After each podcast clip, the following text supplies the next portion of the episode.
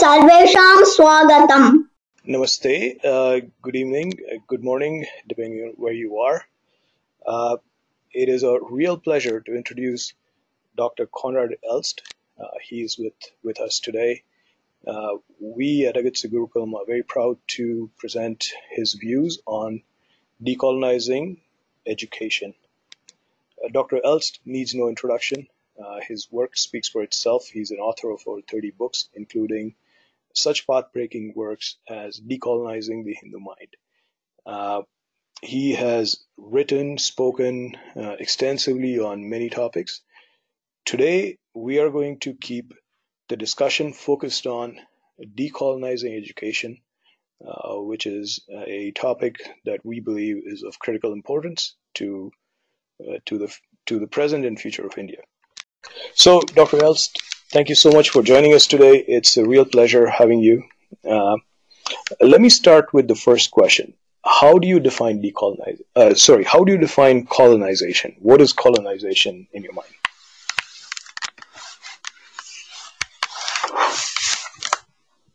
Well, colonization historically, as everybody knows really, uh, means uh, first of all to take control of a land. Secondly, it either means to only retain control so that you can make money out of it or to settle a population there. In India, the latter was hardly the case.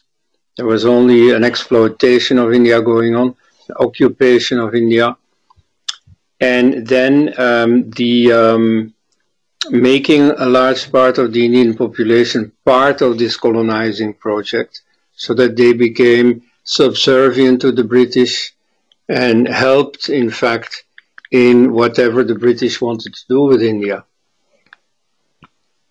Okay, uh, thank you. Now, the next question was you know, uh, you have written a book. So this is about colonization of a land and its people, mm-hmm. and you rightly explained that yes, British didn't live in India, unlike say Australia or the U.S., but they still kept India colonized. Uh, you've written a whole book called "Decolonizing the Hindu Mind." Could you please explain how the Hindu mind is still colonized? Uh, yes. Some some would say that we got independence in 1947. How can you say that? Well, I entirely agree.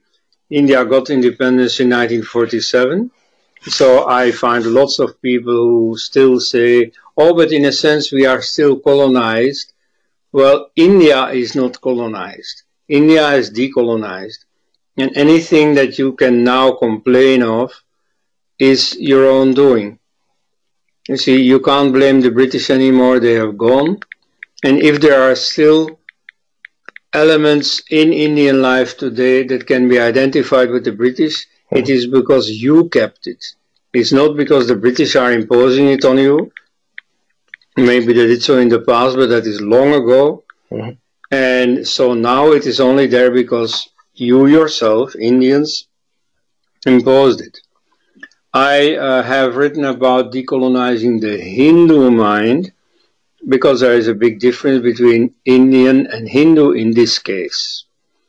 You see, the Hindu mind is very much colonized. The Indian mind, well, there is first of all a big difference between the different religious groups. There is a very different uh, sense of colonization between Hindus and Muslims.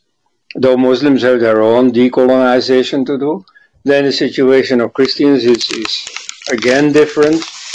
They were all along strongly identified with the colonizers. They had a privileged position during the colonial period. They have not really lost that privileged position uh, under Nehru. Um, and so they have their own story, but at any rate, for them, the need to decolonize is much less acute, much less urgent. I am specifically talking about the real colonized people of India who are the Hindus. And so they mentally do have quite a bit of decolonization work to do. Fascinating. Uh, some people would be surprised by that when you say Hindus in India are a colonized uh, people. They would look at it and say Hindus run the country. They're 79% of the population. how do you say they're colonized? I mean, they, it is their country, they're running it, but somehow you still feel, or your observation is that they're colonized. Why would you say that? Well, because there are very important elements in Indian public life that date back to the British that have been preserved. Some new elements are also coming in that are mostly culturally American. Again, you see it is Indians themselves who bring them in. You can't say it is colonization. Nevertheless, mentally speaking, uh, there is still a strong element of colonization in it. Uh, though, again, you see the the people responsible for the colonization are ultimately Indians themselves. Uh, but nevertheless, you can say that a number of elements uh, still are part of the colonial heritage. This is first of all true for the English language. This is also true for the uh, Constitution of India, which is largely a carbon copy of the Government of India Act 1935, which was part of the British system of controlling India. And so the whole uh, uh, orientation in education, uh, the concepts underlying the economy and so on, it's all very much Western heritage. At this point, I am not saying whether that is good or not. I am only noticing this fact. Okay, thank you. Uh, now, switching to education, Dr. Elst, your book, uh, by the way, Dr. Elst's book, Decolonizing the Hindu Mind, is an incredible uh, work of scholarship. It's a must read, and we cannot recommend it enough. In your book, you have a whole section on Macaulayism. You speak of mm-hmm. Macaulayism, among a number of other things, but you specifically identify that. Uh, would you elaborate on what is Macaulayism and and then we'll jump more into the education related questions from there. Right. So Thomas Babington Macaulay uh, spent several years in India in about 19, uh, 1835, and um, he coined an education policy that was very English oriented. He said, and, and that's what he really wanted to do, he said he wanted to create a class of Indians that would mediate between the British and the common people, and that would culturally, mentally be entirely English, even though physically Indian. He did not say that this class should be there forever. He did not say that it should comprise all the Indian people. He did not want to anglicize the Indian people as a whole.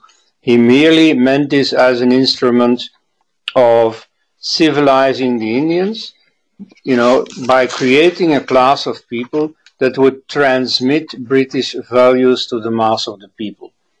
So, in fact, he wanted to civilize the savages, so to speak.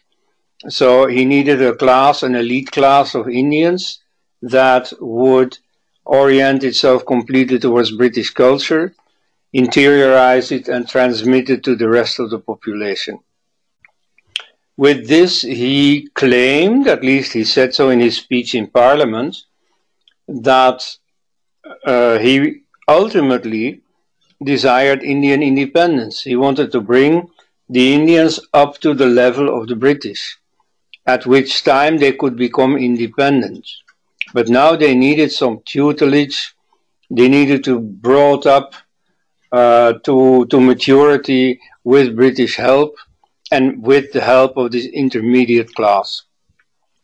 It is not true, I may add. You see, very many Indians still uh, believe in uh, a speech that he's supposed to have made in which he says, uh, you know, India is great, India is civilized, it's so wonderful, we have to destroy it we have to bring it down and therefore we have to destroy its culture. Now, if you read that speech, you can already see this is a forgery. Mm-hmm. Why? Because it is not at all in tune with colonial policies at that point in time. Mm-hmm. You see, in the 19th century, the British saw themselves as beneficial to everyone. It was in their minds, a service to the Indians that they were at all willing to come and colonize them. Mm-hmm. And so, whether he meant it or not, at any rate, in his public formulation, very certainly Macaulay would have presented his policies as beneficial to the Indians. Mm-hmm. Whereas in this version that so many people believe, he does just the opposite. He wants to destroy Indian culture and all that. No, you see, he thought it was a good thing. Mm-hmm. Uh, and uh, of course, he, he wanted to do the best for the Indians, but not for Hindu culture. Mm-hmm. On the contrary, he thought that the Indians needed to be liberated from their culture, both the Hindus and the Muslims. Right. You see, they were all backward, and so the way to come up was to drop, to outgrow their culture, and to turn to British culture. Uh, I, I find it fascinating you say that because uh, you know Macaulay wanted on the one hand to free Indians from their culture, as you mentioned. However, I'm going to read from your book where it says the pre-Macaulayan vernacular system of education was destroyed, even though British surveys had found it more effective and more democratic than the existing education system in Britain. The uh, so do you I, this is this is a fascinating insight Agastya Gurukulam is a non-profit organization dedicated to reviving the traditional system of Bharatiya Shiksha and decolonizing education.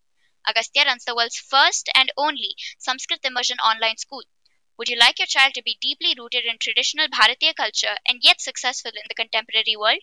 Explore Agastya's part-time and full-time learning opportunities. For more information, visit Agastya's website at www.agastyagurukulam.org. Admissions are now open for the 2021-22 school year. Música